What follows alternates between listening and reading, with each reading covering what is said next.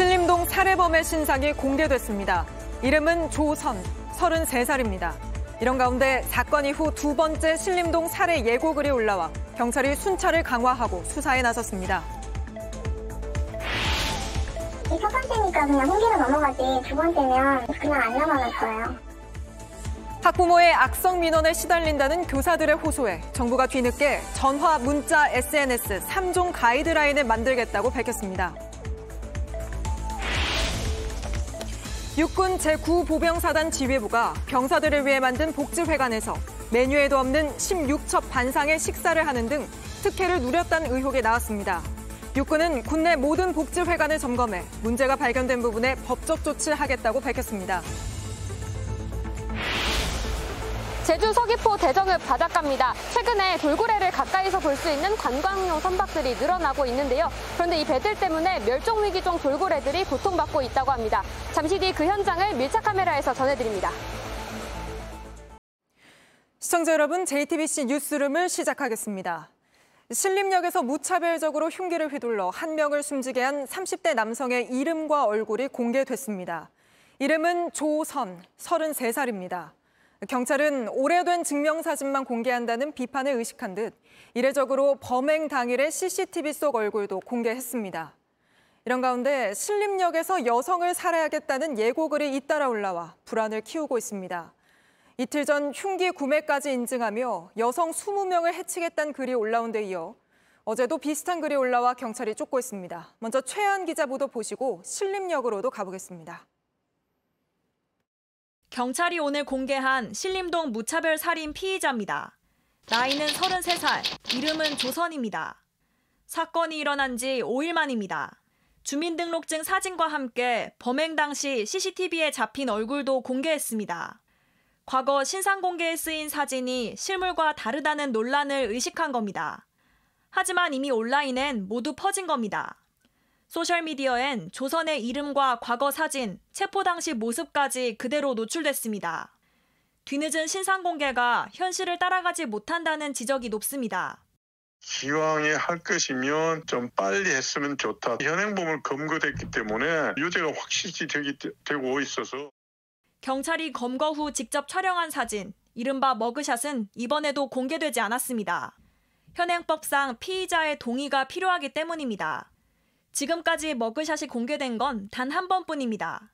2021년 송파 신변보호 가족 살인 사건의 피의자 이석준입니다. 당시에는 이 씨가 공개에 동의했었습니다. 이 때문에 매번 강력 사건이 있을 때마다 신상 공개 실효성 논란이 이어지고 있습니다. 지난달에도 당정이 머그샷 공개를 추진하겠다고 했습니다. 하지만 국회에선 해당 법안이 제대로 논의조차 되지 않고 있습니다.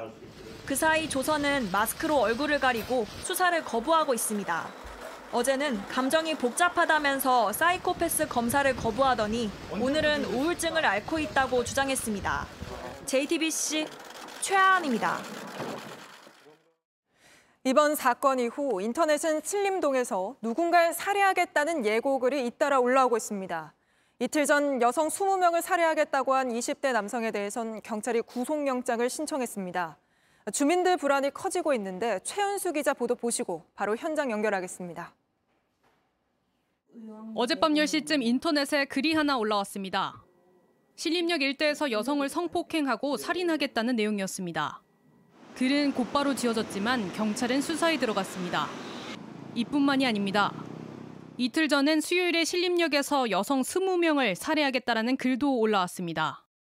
인터넷으로 흉기를 주문했다며 사진도 올렸습니다. 하지만 다음날 새벽 글을 올린 20대 남성이 자수했습니다. 경찰 수사에 압박을 느낀 겁니다. 이 남성은 신림동 사건과 관련된 글들을 보고 분노를 느껴 글을 썼다며 흉기를 주문했지만 곧바로 취소했다고 경찰에 진술했습니다. 경찰은 이 남성에 대해 구속영장을 신청했습니다. 스스로 글을 삭제하는 등 증거 인멸 정황이 있다고 판단했습니다. 경찰은 두 건 외에도 살인을 예고하는 글이 올라왔다는 신고가 계속 들어오고 있다고 말했습니다. 주민들은 불안합니다. 섬뜩하죠. 그냥 즐기면서 가야 할 거리를 좀 경계하면서 이렇게 가게 되는 그런 것도 생긴 것 같습니다. 경찰은 주변 지구대와 기동대, 자율방범대와 강력팀 형사들까지 동원해 신림역 일대 순찰을 강화했습니다. JTBC 최윤수입니다. 예, 그럼 바로 현장에 나가 있는 김한수 기자 불러보겠습니다. 자, 김 기자. 아, 원래 그곳이 평소엔 사람이 많이 오가는 곳인데 지금은 별로 없어 보이네요. 네, 그렇습니다. 거리가 비교적 한산한 모습입니다. 아, 범행이 벌어졌던 곳에 마련된 추모 공간에는 비교적 사람이 많이 모여 있지만 이렇게 주점과 음식점이 모여 있는 곳에는 사람이 많지 않은데요.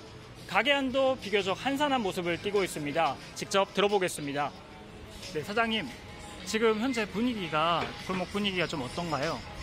어, 그 이후로 이제 경찰관 분들이 많이 돌아다니시고 이제 신림은 좀 안정을 되찾고 있는 것 같고요.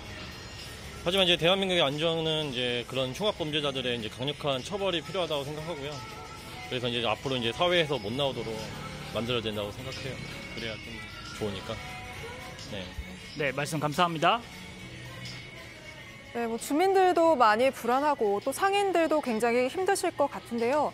이 안전 조치들은 현장에서 잘 취해지고 있습니까? 예, 앞서 리포트에서 보셨던 것처럼 경찰이 순찰을 크게 강화했습니다. 아, 조금만 돌아다녀도 순찰도는 경찰의 모습을 쉽게 확인할 수 있고요. 아, 밤 9시부터는 민간 자율 방범대도 함께 돌기로 했습니다. 네, 알겠습니다. 지금까지 김한수 기자가 현장에서 전해드렸습니다. 다음 소식입니다. 일부 학부모들의 갑질로 괴롭다는 교사들 호소가 쏟아지고 있습니다. 아, 특히 개인 휴대전화로 자정 넘어 전화하고 또 술에 취해 전화하는 학부모가 많다고 합니다. 정부와 여당이 뒤늦게 학부모가 교사에게 연락할 땐 어떻게 해야 하는지 가이드라인을 만들기로 했습니다. 먼저 성화선 기자입니다. 고인이 된 서희초 교사는 생전 개인 휴대전화로 걸려오는 수십 통의 학부모 전화 탓에 매우 힘들어했다고 동료 교사들은 주장했습니다. 사건 이후 교사들 사이에선 개인 휴대전화가 학부모의 민원 창구로 악용돼 갑질에 시달렸다는 증언이 쏟아졌습니다. 자정쯤 전화해 아이를 훈계해달라는 요청이 있는가 하면 술에 취한 채 밤늦게 전화하는 학부모도 있었다고 했습니다. 최근 초등학교 교사들은 교권 침해 유형 중 학부모의 악성 민원이 가장 많았다고 답했습니다. 이에 정부와 여당이 뒤늦게 대책 마련에 나섰습니다.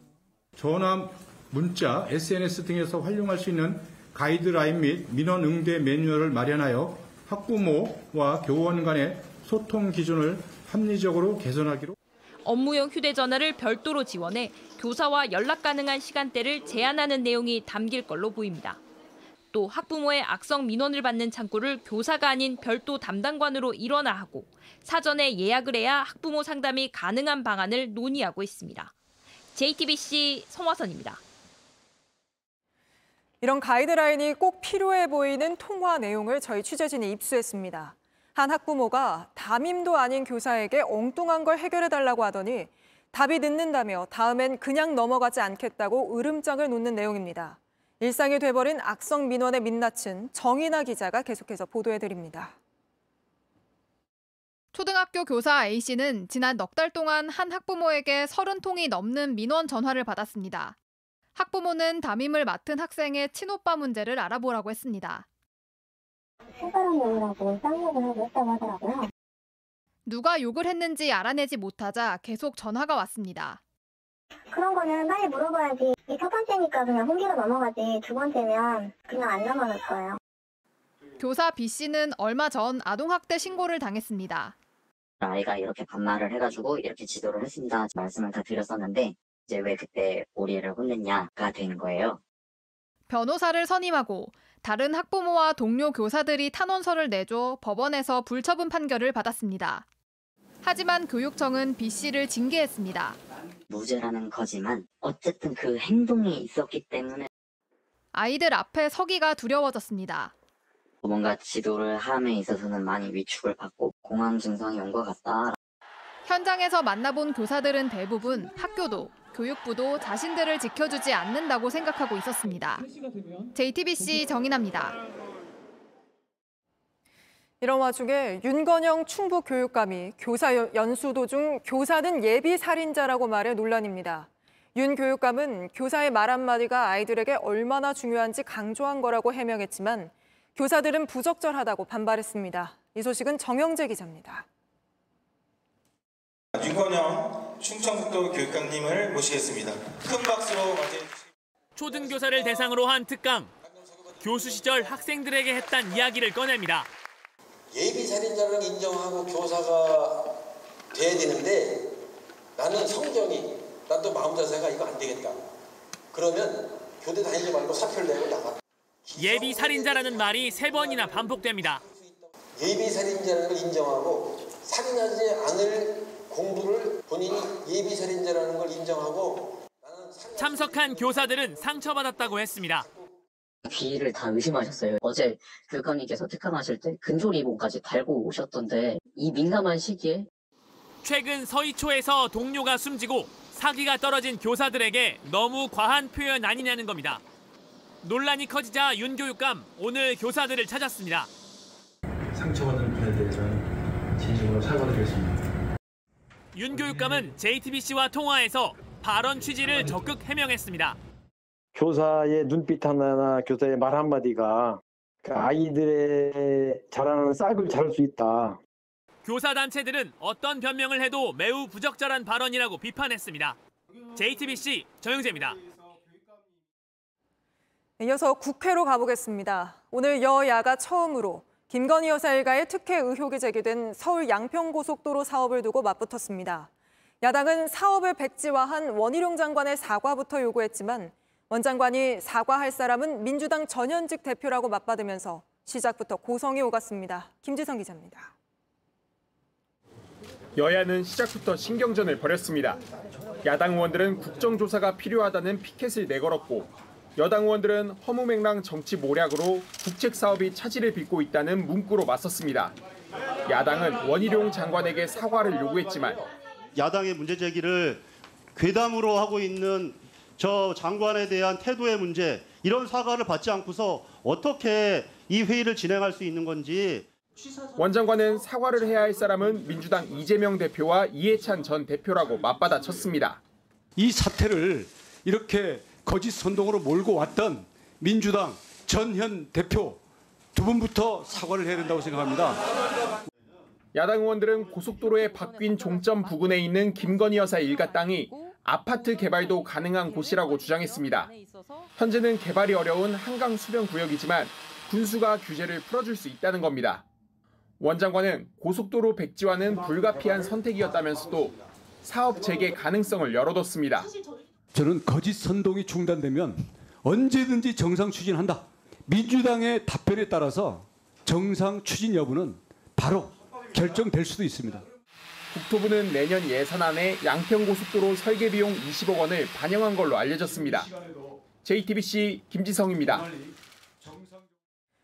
법사위에서도 고성이 오갔습니다. 민주당이 윤석열 대통령의 장모가 구속된 사건을 꺼내들자 한동훈 장관이 최근 진술을 번복한 걸로 알려진 이화영 전 부지사를 끄집어냈습니다. 유정화 기자입니다. 한동훈 장관은 국회 출근길부터 민주당의 이화영 전 부지사 회유 의혹에 날을 세웠습니다. 이 전 지사는 쌍방울 대북 송금 의혹과 관련해 최근 검찰 조사에서 진술을 바꾸고 법정에서도 아내와 말다툼을 벌였습니다. 한 장관은 민주당 의원들이 수원지검을 항의 방문하고 이재명 대표 지지자들이 이 전 부지사 응원 운동을 시작한 걸 이 때문이라고 봤습니다. 검찰청에 몰려가서 들어눕고 영치금 보내기 운동하고 진술 번복하라고 압박하고 이건 어, 권력을 악용한 최악의 사법 방해이자 스토킹에 가까운 행. 민주당은 윤석열 대통령 장모 최은순 씨의 법정 구속 사건을 꺼냈습니다. 대통령 대신 말해보라는 질의에 한 장관은 이전 부지사 의혹으로 답했습니다. 최은순 여사에 대한 법정 구속을 하면서 했던 양형의 이유입니다. 대통령의 장모이시죠. 사법 시스템에 따라 진행된 사안이고 지금 민주당처럼 이화영 진술을 번복하기 위해서 이렇게 사법 시스템에 개입하려는 시도 이 재판 내내 전혀 없었습니다. 결국 대화는 감정 섞인 고성으로 번졌습니다. 죄를 물었는데 이를 대답하는구만요. 가볍기가 정말 깃털 같아요. 제가 여기 의원이 훈계 들으러 온 것은 아니고요. 내가 왜 한동훈 장관께 훈계를 합니까? 개인 박범계가 아니잖소. 반말은 하지 말아 주셔야 되지 않겠습니까? 민주당은 윤 대통령의 검사 시절 특활비 영수증이 대부분 백지였다고 공세를 폈습니다. JTBC 유정화입니다. 탄핵 위기에서 벗어난 직후 업무에 복귀한 이상민 행정안전부 장관이 오늘 오송 지하차도 사고 현장과 경북 산사태 피해 지역을 찾았습니다. 안전 총책임자로서 무한한 책임을 느낀다면서도 유가족들이 요구하는 책임자 처벌 문제는 말을 아꼈습니다. 조소희 기자가 보도합니다. 이상민 장관의 오송 지하차도 방문은 1시간 전에야 공지됐습니다. 어제까지도 없던 일정이 오전에 갑자기 확정된 겁니다. 이 장관은 참사 때 넘어간 철제 가드레일을 짚어보는 등 곳곳을 살폈습니다. 현장을 살펴보니까 정말 마음이 아픕니다. 안전의 총책임자로서 무한한 책임감을 느낍니다. 사망자 합동 분향소도 찾았습니다. 관제의 논란이나 책임자 처벌 등 유가족 요구 사항에 대해서는 말을 아꼈습니다.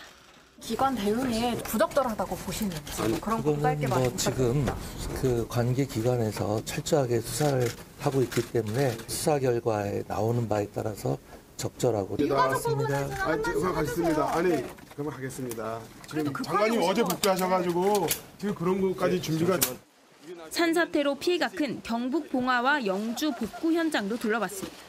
응급 복구에 한계가 있긴 하겠지만 가급적 최선하게 해서 이번 태풍은 잘 버텨야 됩니다. 이 장관은 이렇게 재난안전 컨트롤 타워의 면모를 보이는 한편 공지 기강 잡기에도 나섰습니다. 오늘 아침 반년 만에 주재한 중대본 회의에선 폭우 대비 관련 대통령 지시가 잘 전달이 안 됐다고 지적했고 행안부는 8주간 공직기강 특별 감찰에 나서기로 했습니다. JTBC 조소입니다. 폭우 피해가 이어질 때 골프를 쳐 논란을 빚었던 홍준표 대구시장이 조금 전 끝난 당 윤리위에서 당원권 정지 10개월의 중징계를 받았습니다. 홍 시장은 더 이상 감론을 을박하지 않았으면 한다는 입장을 밝혔습니다. 강희영 기자입니다. 국민의힘 중앙윤리위원회는 홍준표 대구시장에게 당원권 정지 10개월의 중징계를 내렸습니다. 급기야 민심에 맞서는 태도를 보이는 것은 당의 이미지를 훼손하고 민심을 떠나게 하는 해당 행위입니다. 앞서 홍 시장은 전국적인 폭우로 인명피해가 발생했던 지난 15일 골프를 쳐 무리를 빚었습니다. 이후 해명하는 과정에서도 매뉴얼에 어긋나는 행동은 없었다고 반발했습니다. 당 윤리위는 당의 명예를 실추하고 국민 정서에 반했다고 지적했습니다. 그러면서 과거 대선 후보와 당대표로서 더 엄격하게 당의 규칙을 지켰어야 했다고 했습니다. 앞서 징계 절차가 시작되자 홍 시장은 직접 사과하고 수해 지역 봉사활동도 했지만 중징계 자체를 막진 못했습니다. 윤리위 발표 직후 홍 시장은 더 이상 이 문제로 감론을박하지 않았으면 한다는 입장을 냈습니다. 당원권 정지를 받았지만 홍 시장이 시장직을 유지하는 데는 별다른 문제가 없습니다. JTBC 강현입니다. 육군 구사단 간부들이 병사들에게 갑질을 했다는 의혹이 불거졌습니다. 교회나 대학 학사단 모임 등에 수시로 병사들을 동원해 호화로운 식사 메뉴를 요구하며 특혜를 누렸다고 군 인권센터가 밝혔습니다. 최지우 기자입니다. 망고 등 과일이 놓여 있습니다. 티라미수에는 조선이라는 글자로 써 있습니다. 군인들 사이에 술병이 보입니다. 조선처럼이라고 쓴 스티커가 붙어 있습니다. 군인권센터가 오늘 공개한 겁니다. 지난해 8월 경기 고양시의 군 복지회관에서 김진철 전 육군 구사단장이 연 총동문회 만찬에서 찍혔습니다. 김 전 사단장은 조선대 학군단을 나왔습니다. 모두 병사들이 직접 만들었습니다. 이뿐만이 아닙니다. 16첩 반상의 한정식에 홍어, 과메기, 대방어회 같은 메뉴판에도 없는 음식을 주문해 먹었습니다. 센터에 따르면 구사단 지휘부는 지난 10개월 동안 120번이 넘는 모임을 가졌습니다. 특별 메뉴도 수십 번 주문했습니다. 일반 손님의 지휘부까지 맡았던 병사들은 결국 병이 났습니다. 힘을 많이 쓰는 일을 계속 하다 보니까 무릎에 물이 차는 병에 걸린 병사들도 지금 두 명 있다고 하고 군인권센터는 군 스스로 가치를 떨어뜨리는 일이라고 강조했습니다. 지금 군복무를 하고 있다고 보기보단 사실상의 남의 집 종살이 하고 있는 것과 크게 다르지가 않죠. 육군은 모든 복지회관을 점검해 잘못된 부분은 엄정하게 조치하겠다고 했습니다. JTBC 최지우입니다. 어제 뉴스룸에서는 강화도에서 일어난 가정폭력 사건을 전해드렸습니다. 피를 흘리며 쓰러진 아내를 내버려둬 뇌사 상태에 빠지게 한 남편은 과거에도 가정폭력으로 세 번 신고가 됐는데 아무런 처벌을 받지 않았고 폭행 강도는 더 심해졌습니다. 최강일 PD입니다. 지난 5월 9일 화장실에서 뇌사 상태로 발견된 엄마의 휴대폰으로 온 문자 메시지.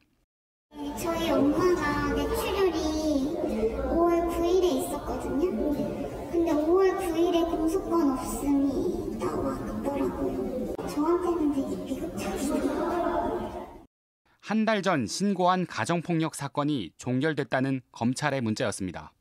이후 딸들은 엄마가 상습적인 가정폭력에 시달리고 있었고 세 번이나 경찰에 신고한 사실을 알게 됐습니다. 저희가 모르고 있었던 사실이 그런 부분이 너무 슬프고 엄마한테 죄송하고 다리가 부러지는 등 갈수록 폭행은 심해졌지만 모든 사건은 처벌 없이 종결됐습니다. 신고 뒤 엄마가 낸 처벌 불원서 때문입니다. 1993년 만들어진 가정폭력 처벌법에 따르면 피해자가 처벌을 원치 않는다는 서류를 내면 대부분 사건이 종결됩니다. 이거 처벌해도 벌금 나와요. 생활 공간이 분리되어 있지 않잖아요. 그러면은 구속하는 것도 아니고 그냥 계속 집에 계속 있는데 나는 처벌을 원한다라고 밝힌 상태에서 가해자랑 같이 산다는 게 어떤 의미겠어요? 지난해 신고된 가정폭력은 약 23만 건. 흉기를 이용한 특수폭행 사건이 12,000여 건에 달하지만 구속 수사된 건은 542건에 그쳤습니다. JTBC 최강일입니다. 검찰이 박차훈 새마을금고 회장이 한 펀드 회사에 자신의 변호사비를 대신 내게 한 정황을 포착하고 수사를 벌이고 있는 것으로 확인됐습니다. 당시 변호인단에 있었던 이진성 전 헌법재판소장에게 줄 변호사비를 내게 했다는 겁니다. 박병현 기자입니다. 박차훈 새마을금고 회장은 2018년 말 재판에 넘겨졌습니다. 회장 선거를 앞두고 투표권을 가진 대의원들에게 명절 선물과 골프장 이용권 등을 준 혐의 때문입니다. 1심과 2심 모두 벌금 80만 원이 선고됐습니다. 벌금이 100만 원을 넘지 않아 회장직은 지킬 수 있었습니다. 박 회장의 변호인단은 대형 로펌 변호사들뿐만 아니라 이진성 전 헌법재판소장도 포함됐습니다. 이 전 소장은 항소심 때인 2021년 3월 변호인단에 합류하고 같은 해 12월 사임했습니다. 그런데 검찰은 새마을금고가 출자한 사모펀드에 이 전 소장이 고문으로 돼 있고 자문료로 5천만 원을 건넨 사실을 확인했습니다. 검찰은 이 전 소장이 실제로 자문을 하진 않은 것으로 보고 이 돈을 사실상 변호사비로 판단했습니다. 이 회사는 2021년 새마을금고가 1,500억 원을 출자한 것으로 특혜 의혹이 불거지기도 했습니다. 이전 소장은 JTBC 취재진에 별다른 입장이 없다고 말했습니다. 검찰은 박 회장이 자산 운용사 등을 통해 비자금을 조성했는지를 살펴보고 있습니다. JTBC 박병현입니다. 한 달 가까이 모습을 드러내지 않았던 중국의 친강 외교부장이 결국 교체됐습니다. 그러면서 중국은 왜 교체한 건지 이유는 밝히지 않고 있어 여러 추측이 나오고 있는데 시진핑 주석이 직접 발탁했던 사람인 만큼 리더십에도 타격을 입었던 분석입니다. 베이징 박성훈 특파원이 보도합니다. 중국 외교부 기자회견장. 관심은 모두 친강 외교부장의 교체 이유에 집중됐습니다. 我想问一下，重新问一下，为什么他现在不是外长？是 질문이 쏟아졌지만 중국 외교부는 똑같은 답변만 내놓습니다. 关于中国外交部长的任免，新华社已经发布了消息，表述得很清楚，建议大家查阅。我没有更多的信息。 해임 이유에 대해선 아무 설명도 내놓지 않았습니다. 외교장관이 7개월 만에 직위를 박탈당한 건 중국에서도 처음 벌어진 일입니다. 친강은 지난달 25일 이후 한 달여간 공식 석상에 나타나지 않았습니다. 중국 외교를 대표하는 데다 시진핑 주석의 신임이 두터운 걸로 알려진 친강이 사라지면서 건강 이상설과 불륜설 등 각종 추측이 나왔습니다. 하지만 정작 부총리급인 국무위원직은 유지하고 있어 의구심은 더 커지고 있는 상황입니다. 일부 직위 유지가 내부 권력 다툼 때문이란 분석이 제기되면서 이번 사태로 시진핑 주석의 리더십이 타격을 입은 것 아니냐는 평가도 나옵니다. 영국 파이낸셜 타임스는 인사 실패의 책임은 온전히 시진핑 주석이 책임져야 할 문제라고 지적했습니다. 베이징에서 JTBC 박성훈입니다. 오늘 주식시장에서는 2차 전지 테마주인 에코프로 계열사 주가가 종일 요동쳤습니다. 투자자들은 주가가 오르락 내리락 할 때마다 울고 웃고를 반복했는데 이런 급격한 주가 변화는 기관들과 개미들 사이에 힘겨루기 때문이란 분석도 나옵니다. 이상화 기자가 취재했습니다. 129만 원으로 시작한 에코프로 주가는 20% 가까이 급등하며 오후 1시엔 150만 원이 넘었습니다. 자회사 에코프로 BM의 시가총액은 한때 50조 원을 넘었습니다. 상장사 중 분기 영업이익이 가장 많은 현대차까지 제쳤습니다. 하지만 곧바로 상황은 달라집니다. 오후 2시쯤 주가가 116만 원으로 뚝 떨어진 겁니다. 주가는 1시간도 되지 않아 다시 회복했는데 이후 또 떨어졌습니다. 롤러코스터 타는 모습을 보고 이 주가 형성이 맞는 건지 종목 토론방에는 가상화폐처럼 움직였다는 비아냥도 나왔습니다. 포스코 홀딩스 등 다른 2차 전지 관련주들도 비슷한 주가 흐름입니다. 오후 1시 30분경 급락했던 것도 비슷합니다.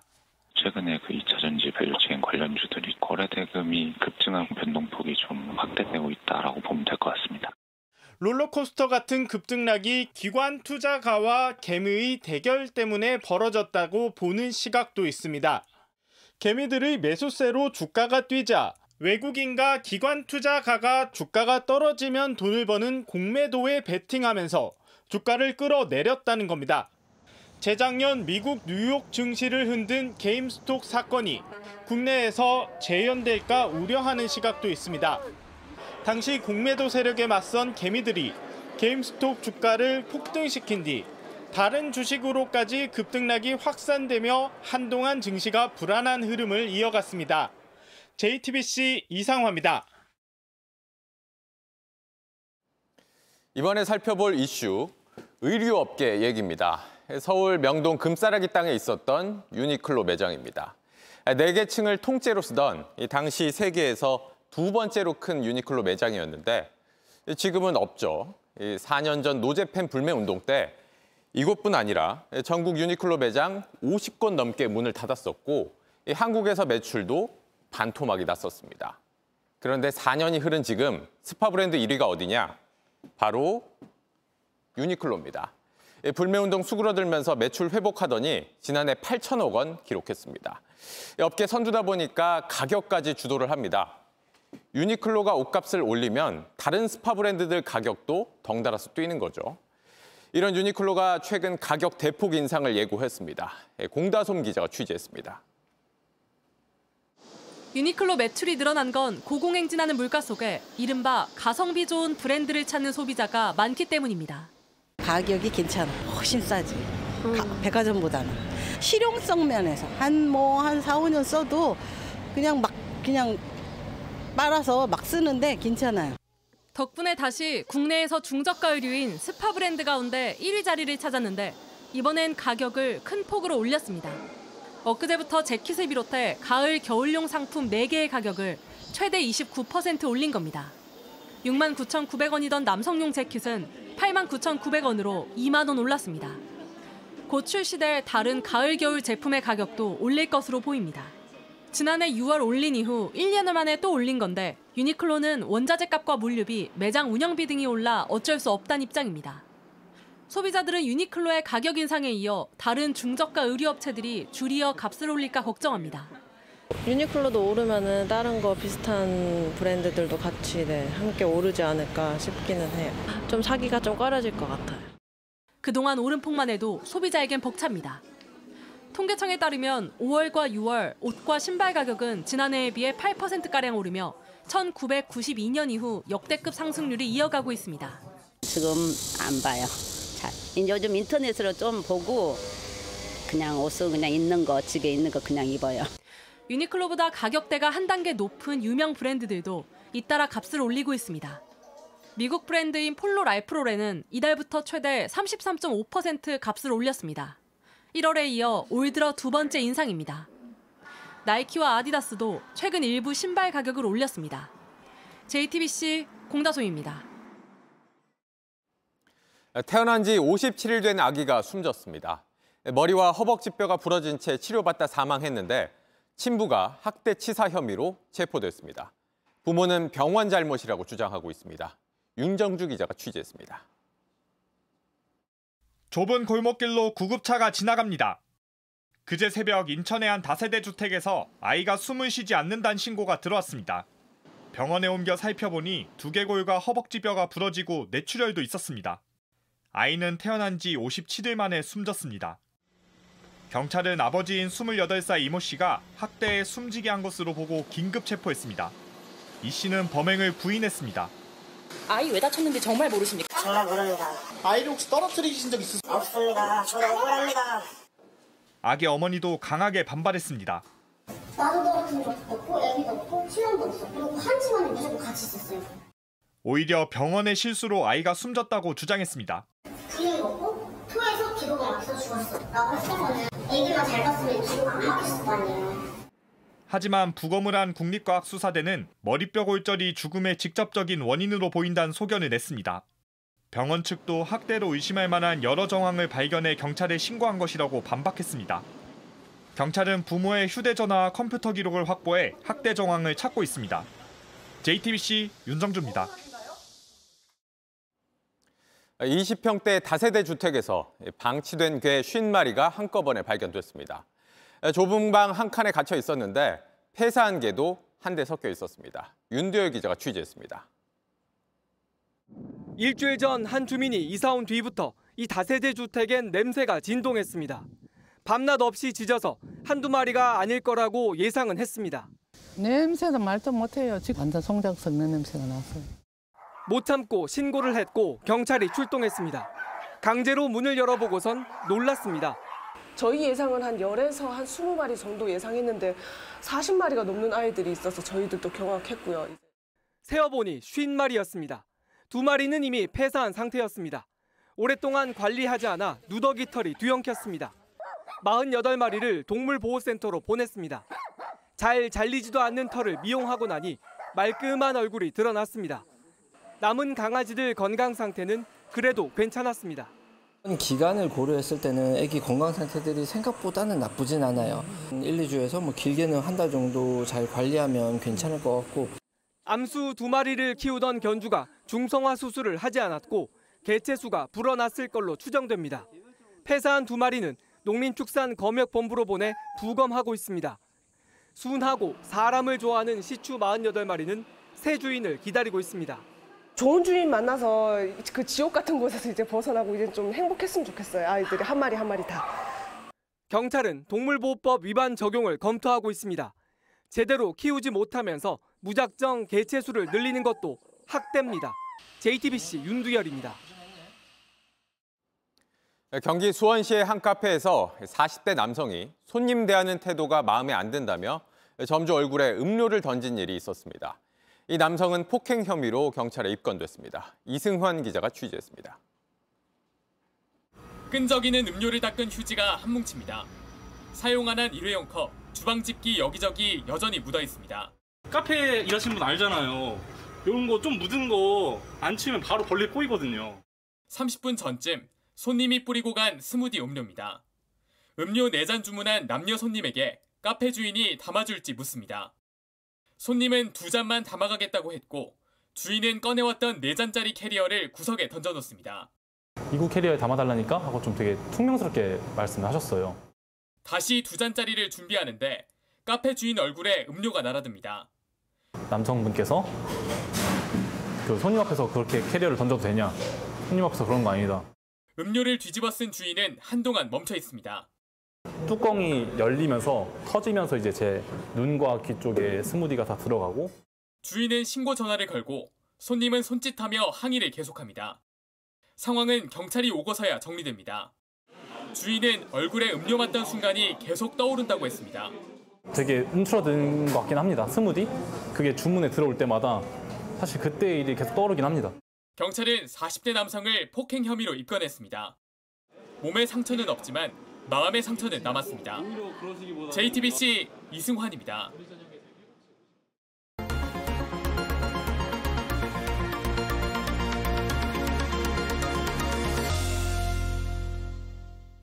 제주도에서 배를 타고 나가서 돌고래를 보는 관광 상품이 인기입니다. 하지만 이런 돌고래 보고 싶다는 마음이 120마리뿐인 멸종위기종 돌고래들에게 고통을 주고 있다고 합니다. 무슨 일인지 밀착 카메라 권민재 기자가 가봤습니다. 제주 서귀포 대정읍 앞바다에는 이렇게 돌고래 무리들이 자주 나타납니다. 그런데 관광용 배들이 너무 가까이 가서 요즘 이 돌고래들이 고통받고 있다고 합니다. 수십 마리의 돌고래들이 물살을 가릅니다.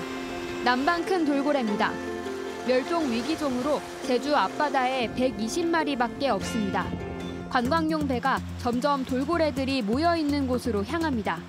아예 돌고래 쪽으로 뱃머리를 돌립니다. 돌고래 방향으로 또 던지는 애. 그쵸, 따라가죠. 어, 치겠다 저거. 저거 그냥 진짜 따라가는. 돌고래를 지켜보던 관광객조차 놀랍니다. 그러면 안 좋죠. 네. 그러면은 뭐 다칠 수도 있고 그, 그 소음 때문에 돌고래들이 놀랄 것 같아요. 돌고래 관광업체는 3년 전부터 크게 늘었습니다.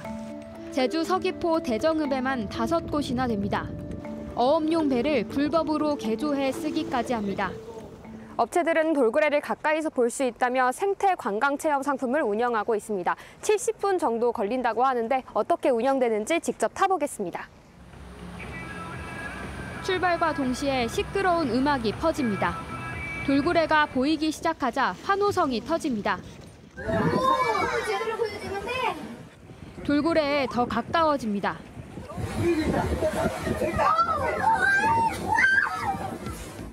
지난 4월부터 시행된 해양 생태계법에 따르면 돌고래에게 50m 이내로 가까이 가선 안 됩니다. 하지만 제대로 지켜지지 않습니다. 업체들은 파도에 떠밀려 돌고래에 가까이 갔다고 둘러댑니다. 저희가 이제 어, 아까도 주민모델 있어서 한 150만 치면 그냥 흘러가거든요. 배 4척이 한꺼번에 돌고래를 에워쌉니다. 3척 이상의 배가 한 번에 가까이 가면 안 된다는 법을 어긴 겁니다. 돌고래들은 소리로 소통하면서 이동하는데 방해를 받습니다. 프로펠러에서 엔진 소음이 납니다. 그러면 물 속에 어떤 소리 커튼이 만들어지는 거죠. 그러면 돌고래 입장에서는 이쪽으로 빠져나가지를 못하는 거예요. 소음이 스트레스가 되는 이유입니다. 빠르게 이동하는 배와 부딪혀 다치기도 합니다. 취재진의 카메라에도 지느러미에 큰 상처가 생긴 돌고래가 잡혔습니다. 배 스크류에 지느러미가 감겼을 가능성이 높습니다. 돌고래가 뒤로 헤엄칠 수 있는 동물이 아니거든요. 앞으로 나갈 수밖에 없어서 조금 깊게 들어가면 뭐 머리나 몸통이 찍혀서 사망을 하는 네, 문제로 이어질 수도 있는. 이 넓은 바다에서조차 남방 큰 돌고래는 관광 상품이 돼버렸습니다. 돌고래와 더 오래 함께하는 길은 돌고래의 자리를 있는 그대로 존중하는 걸 겁니다. 밀착 카메라 권민재입니다. 미국과 유럽에선 50도에 육박하는 기록적인 폭염이 계속되고 있습니다. 아, 그러면서 미국 애리조나에선 시신 가방까지 등장했습니다. 원래는 시신이 부패하는 걸 막는 용도인데 열사병 환자의 열을 식히는 데 쓰이고 있습니다. 로스앤젤레스에서 홍지윤 특파원입니다. 미국 지도가 빨갛게 변했습니다. 특히 남서부는 섭씨 43도를 넘는 살인적인 폭염이 25일째 이어지고 있습니다. 관측 역사상 최장 기간입니다. 최고 기온이 47도를 찍은 피닉스에선 18명이 무더위로 숨졌고 화상 피해도 잇따르고 있습니다. The pavement is so hot that it only takes a fraction of a second to get a, pretty deep. 들것에 얼음을 가득 채워 온열 환자를 치료하는가 하면 이른바 시신 가방까지 동원됐습니다. 시신의 부패를 막기 위한 도구지만 실신한 환자의 열을 식히는데 사용하는 겁니다. 인근 바다 역시 이례적으로 뜨거워지면서 생태계도 위협받고 있습니다. 플로리다주에선 수온이 38도까지 치솟으며 산호가 색깔을 잃어가는 백화 현상이 뚜렷해지고 있습니다. Parts of the Caribbean, like Belize, are already bleaching and bleaching pretty severely, and Florida is where Belize was about a month ago. 남유럽도 계속되는 폭염 탓에 비상입니다. 전국 16개 도시에 폭염 경보가 내려진 이탈리아에서는 시칠리아 섬 산불이 주택가까지 덮쳤고 그리스 에비아 섬에선 산불을 진화하려던 소방 비행기가 추락해 조종사 2명이 숨졌습니다. 로스앤젤레스에서 JTBC 홍지은입니다. 국내에서 7년 만에 조류 인플루엔자에 걸린 고양이들이 발견됐습니다. 사람들과 가까이 지내는 동물이라 걱정이 되실 수 있는데 크게 불안해할 일은 아니라고 합니다. 오늘 모바일 디이슈 고양이들의 독감 검사 현장으로 가봅니다.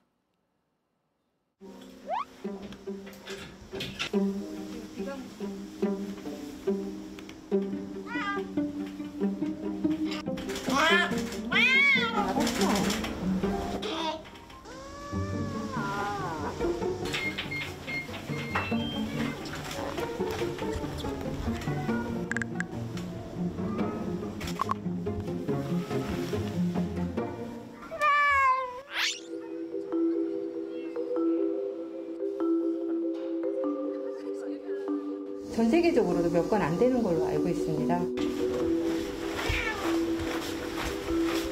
우리하고 친숙한 반려동물이다 보니 걱정이 있으실까봐 과도한 불안보다는 뭐 손쉽게라든가 개인 위생을 철저히 해주실 것을 당부드리고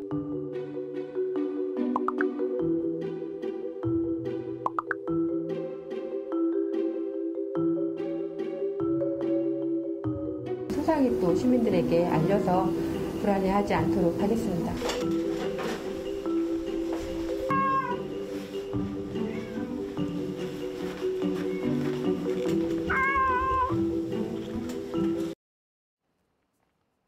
내일은 정전협정 70주년이 되는 날입니다. 조국을 위해 목숨을 바치신 순국선열 유해 7구가 잠시 뒤 고국의 품으로 돌아오는데요.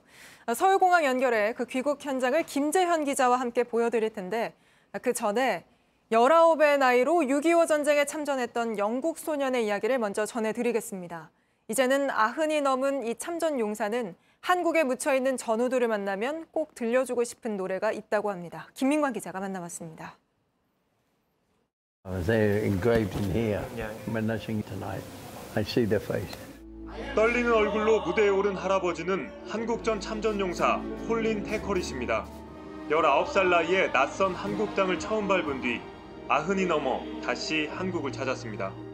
당시 친구 6명과 참전했는데 4명이 전사했습니다. 숨진 친구들의 유해는 부산 유엔 기념공원에 안치되어 있습니다. Look for the, the names of the guys that I, I knew were killed. I've carried their names in my, my memory. I'm going to look for their names and of course I'll say a prayer for them. 테커리 씨는 영국에선 이미 유명한 가수입니다. 빨간 제복을 입고 경연 프로에 나와 영국을 감동시켰고 역대 최고령 우승자가 됐습니다. 테커리 씨는 한국에 올 때부터 부르고 싶은 노래가 있었습니다. 70여 년 전 목숨을 건 전쟁터에서 전우들과 함께 불렀던 한국 민요입니다.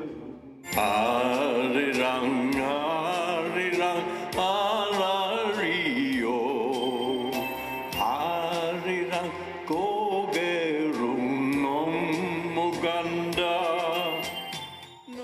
JTBC 김민관입니다. 네, 지금 보시는 모습은 국군 전사자 유해 7구가 고국 땅을 밟는 모습입니다. 자, 김재현 기자, 지금 어, 어떤 순서가 진행 중인 거죠? 예, 지금 국군 전사자 유해 7구를 모신 수송기가 조금 전 서울공항에 도착했습니다. 지금 보시면 어, 어, 지금 신, 어, 국군 유해 국군 전사자 유해를 담은 어, 유해함이 지금 한 곳씩 비행기에서 내려지고 있는 모습을 볼 수가 있습니다. 아, 전사자에 대한 경의와 존경을 표현하 면서 이렇게 조심스럽게 한 곳씩 비행기에서 내려지고 있는 모습을 보실 수가 있습니다. 네, 지금 곧 최임락 일병의 어, 성함이 지금 보이고 있는데요. 오늘 돌아온 유해 중에서는 신원이 확인된 분이 단 한 분뿐인 거죠? 예, 다한 분이 지금 확인이 되셨는데요.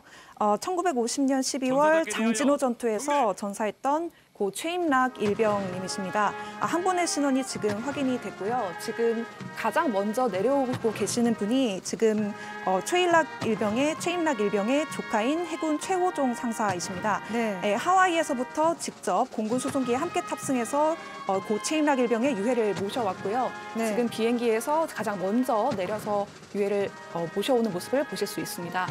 지금 네. 윤석열 대통령이 이번 행사를 직접 주관했고 지금 경례를 하는 모습을 보실 수가 있습니다. 네. 조카가 삼촌의 유해를 모시고 오는 그런 모습이군요. 예, 그렇습니다. 네, 오늘 그럼 국군 전사자들 유해는 어쩌다가 미국에서 돌아오게 된 겁니까? 아, 이번에 돌아온 유해들은 신원과 국적을 명확하게 확인을 못하고 있다가 어, 미국 하와이에 임시 안치돼 있었는데요. 세 구는 북한이 북한 지역에서 발굴해서 미국에 송환을 했고 네 구는 미군 유해일 가능성이 있어서 미국이 수습해 갔던 경우입니다. 아, 한미 공동 감식을 통해서 최종적으로 우리 국군으로 판정해서 돌아오게 된 겁니다. 아, 우리 시간으로 오늘 오전에 한국으로 출발하기 전에도 하와이 힙칸 공군 지지에서 국군 전사자 유해 봉환식도 진행을 했습니다. 아 그리고 미국에서 국군 전사자 유해를 봉환해 오는 거는 지난 2012년을 시작으로 이번이 일곱 번째입니다. 네. 어, 이렇, 오늘 보시면 어, 오늘 봉환된 일곱 구를 포함해서 지금까지 총 313구의 유해가 한국으로 돌아왔습니다. 이, 지난 2012년을 시작으로 해서 총 일곱 차례에 걸쳐서 어, 유해 봉환식이 진행이 됐습니다. 네. 지금 행렬이 진행되고 있는 모습 보고 계십니다. 지금 어, 군악대의 연주가 이어지고 있고요. 네, 그 다음에는 어떤 게 이루, 이루어지나요? 아, 우선 전사자에 대한 경례와 영접이 이루어지고 그 이후에는 어, 유가족들의 편지를 낭독하고 또 묵념이 있을 예정입니다. 오늘 이 자리에는 어, 어, 고 최임락 일병을 모셔오신 어, 어, 해군 상사 고 해군 상사 최호종 상사 외에도 또 다른 유가족 한 분이 참석을 하셨습니다. 아, 어떤 분이시죠? 아, 이, 아 네. 예, 예, 지금 계속 행렬이 진행되고 있는 모습 또 아, 이 모습을 윤석열 대통령 등이 지켜보고 있는 모습이 아, 보이고 있습니다. 대통령과 유가족, 국방부 장관께서는 앞으로 나가시어 전사자를 영접하시겠습니다. 네, 이번 행사는 이번 행사는 이번 정부 들어서 첫 유해 봉환 행사인데요. 어, 첫 행사인 만큼 이번에 윤석열 대통령이 직접 행사를 주관했습니다. 윤석열 대통령을 비롯해 이종석 국방부 장관 네. 그리고 어, 옆에 계신 유가족 분들도 참석하신 모습을 보실 수가 있습니다. 네, 지금 맞이하고 있는 모습이고요.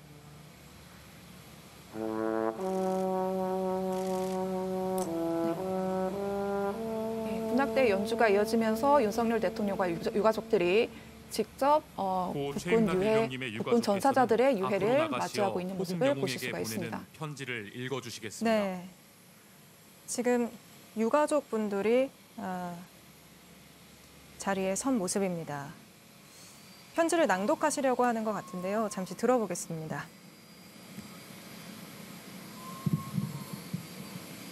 임나기 형님, 가슴이 벅찹니다. 긴 세월이 지났지만 지금이라도 돌아오셔서 고맙습니다. 모질게 고생만 하시다가 나라를 구한다고 군대에 들어가셨죠. 목숨을 바쳐주신 우리나라가 이제는 등 따시고 배부리 잘 사는 자유대안이 와 됐어요. 지금 형님은 해군에 계신 있는 우리 음, 형, 해군에 보낸 제 아들의 품 안에 계시는데 편안하신가요? 형님이 이 나라가 걱정을 마시고 편히 편히 쉬셔야죠. 저도 형님이 뭘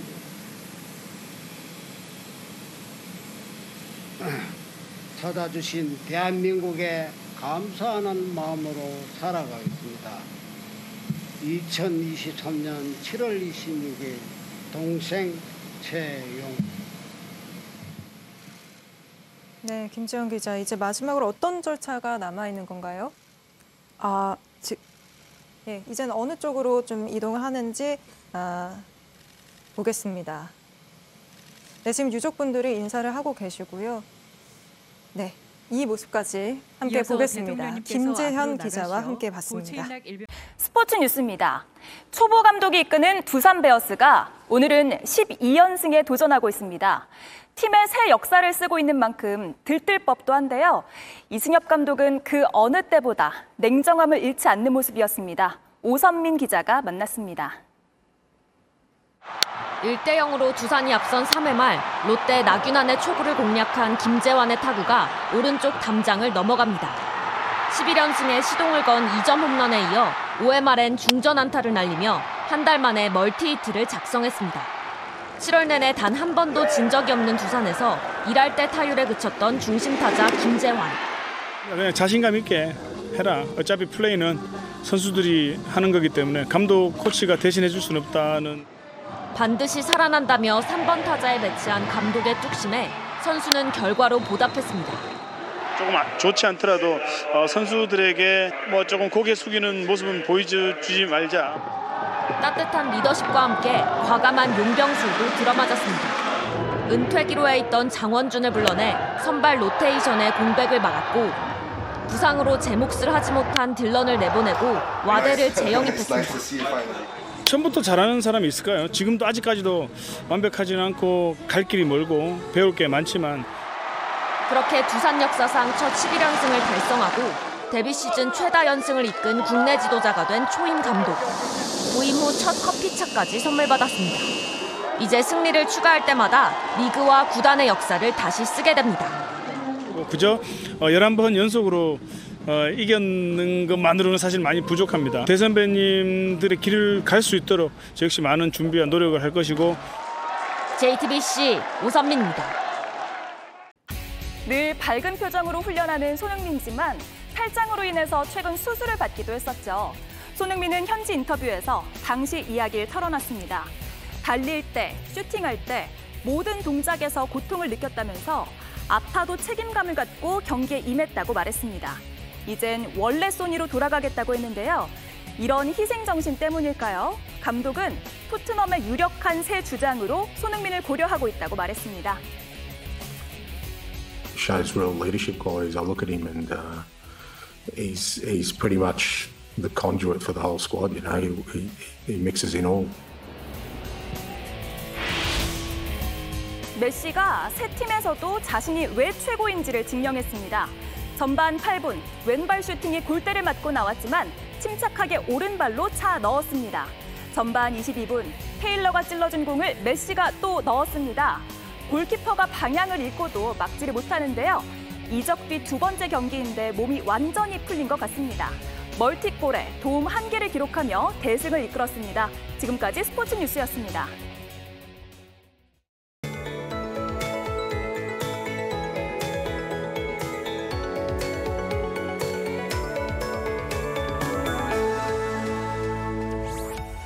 드디어 올 여름 장마가 끝났습니다. 기상청에 따르면 장마 기간 대비 강수량이 예년에 비해 역대 최다 강수량을 기록했는데요. 충청 이남 지역은 장마 강수량 최고 기록을 경신하기도 했습니다. 장마가 끝나도 당분간 소나기 소식이 잦아서 긴장의 끈을 놓을 순 없겠습니다. 현재 내륙을 중심으로 호우특보가 발효 중인 가운데 오늘 밤은 물론 내일도 전국적으로 최고 80mm 이상의 소나기가 쏟아지겠습니다. 시간당 30에서 60mm의 세찬 빗줄기에도 폭염의 기세를 꺾긴 힘들겠습니다. 오늘 전국적으로 폭염특보가 확대 강화된 가운데 밤사이 열대 현상이 나타나는 곳이 많겠습니다. 내일 서울과 부산의 아침 기온 25도, 제주 강릉 26도가 예상되고요. 한낮에는 서울 32도, 전주 광주 33도, 대구 34도로 더위의 기세는 더 강해지겠습니다. 이번 주 전국적으로 소나기가 잦아서 외출하실 때 작은 우산 하나 챙기셔야겠고요. 토요일엔 중부와 전북, 일요일엔 중북부 지역에 비가 내릴 전망입니다. 날씨였습니다. 뉴스룸 저희가 준비한 소식은 여기까지입니다. 네, 시청해주신 여러분 고맙습니다.